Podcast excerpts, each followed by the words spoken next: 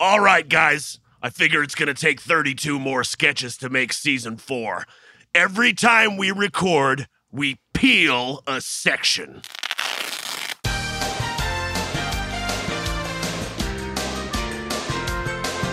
We play ourselves, but as ghosts after we've both been electrocuted. That's one, my friend. And the Bobcat has glasses and a top hat, but he can't steer the car. No thumbs. That's five down, 27 to go. Then the Count turns to the crowd and yells, Dijon is the noblest of mustards. and at that moment, he realizes the princess was actually made of straw. A gasp is heard. and we reveal that Ethan was holding the pickle the entire fucking time. That's our ending. Print it. It's beautiful.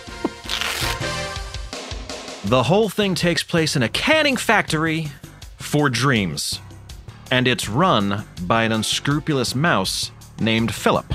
Oh, that Philip's a son of a bitch, isn't he? Mm-hmm.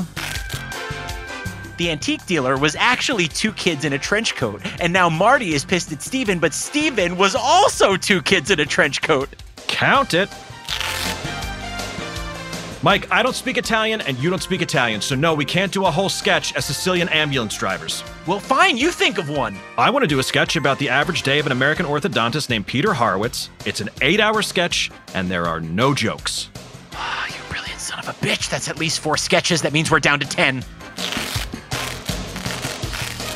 The werewolf begins howling wildly, but the moon isn't out yet. The werewolf just has a confused circadian rhythm.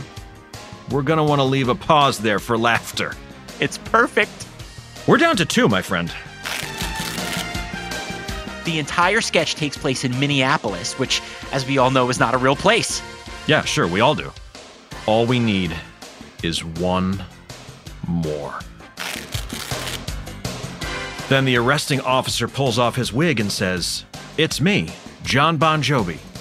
I'm here to ruin this party with my songs. And he does, because John Bon Jovi ruins everything. He really does. One thing he can't ruin is our writing process, though, because season four is locked in, baby! Oh, baby. All right. I didn't think we could get there. That is. What are you guys doing? What the hell is that? Why is my head on the body of Danny DeVito? Mike said, mm, ha, mm. Mike said it was the sexiest thing he could imagine. It was a real motivator for him. Really motivating. I think he took a bathroom break to let out some of that motivation.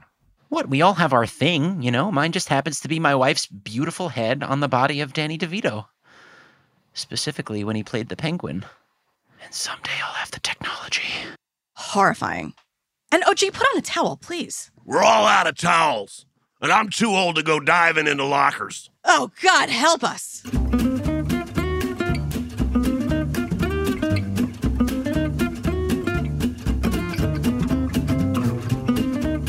And Michael read sketches into microphones returns with season four on Monday, August 28th. Head to tedandmichael.com and subscribe wherever you get your podcasts.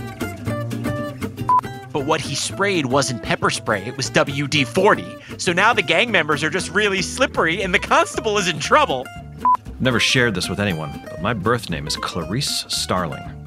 What do you call it when someone has an asthma attack while drinking Coke Zero? There's definitely a name for that. And Gandhi enters the hot dog eating contest, and Kobayashi is like, holy shit, this just got real. Cut to me explaining to you that macaroni has to be cooked to taste right. And you're just chomping down on a bowl of dried fusilli like an idiot. Then the washwoman lights the whole place up with a flamethrower the audience forgot she had. And then who comes in out of nowhere? You wouldn't even believe it. Randy Savage drops the elbow and makes the pin. Crowd goes wild, and Matt Damon is just laying there in the middle of the ring, having had the snot kicked out of him by the Macho Man. Writes itself. Do you have a Matt Damon impression? No, we get the real one to come on and play himself. How? Oh.